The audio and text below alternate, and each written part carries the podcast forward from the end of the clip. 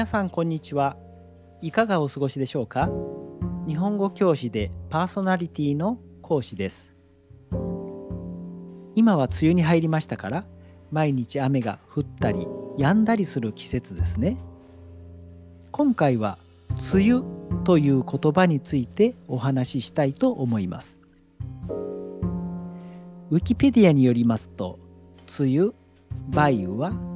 北海道と小笠原諸島を除く日本朝鮮半島南部中国の南部から長江流域にかけての沿岸部および台湾など東アジアの広範囲において見られる特有の気象現象で5月から7月にかけて来る曇りや雨の多い期間のこと雨季の一種であるということだそうです。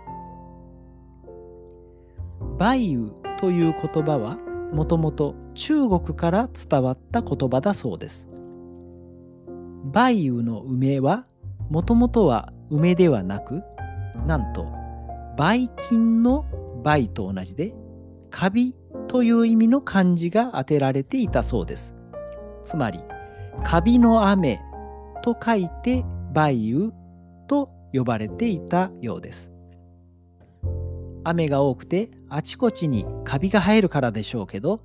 あまり季節の名前としては呼びたくありませんね。おそらくはそのような理由から実際に梅には梅という漢字が当てられるようになったようです。梅雨の6月頃は梅の実が熟す頃でもあるとされていますからぴったりな当て字だったようですね。さらに梅雨の別の呼び方である梅雨にはどういった語源があるのでしょうか？諸説あるそうで草木の葉や地面などについた水滴を意味する梅雨という言葉に由来があるという説が有力なようです。梅雨の季節は雨が多くて外出するにも傘をささなければならないしあまり好きじゃないという方も多いことでしょう。しかし悪いことばかりでもないようです。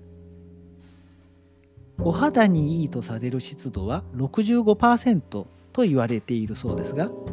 雨時は常にこの湿度を保っている日が多く乾燥を防いでくれています。また雨の日の紫外線量は晴天の日の3割ほどにまで減少するそうです。このようにお肌にとって梅雨は老化の原因から守ってくれているありがたい季節と言えるようです。いかがでしたか？今回は今の季節を表す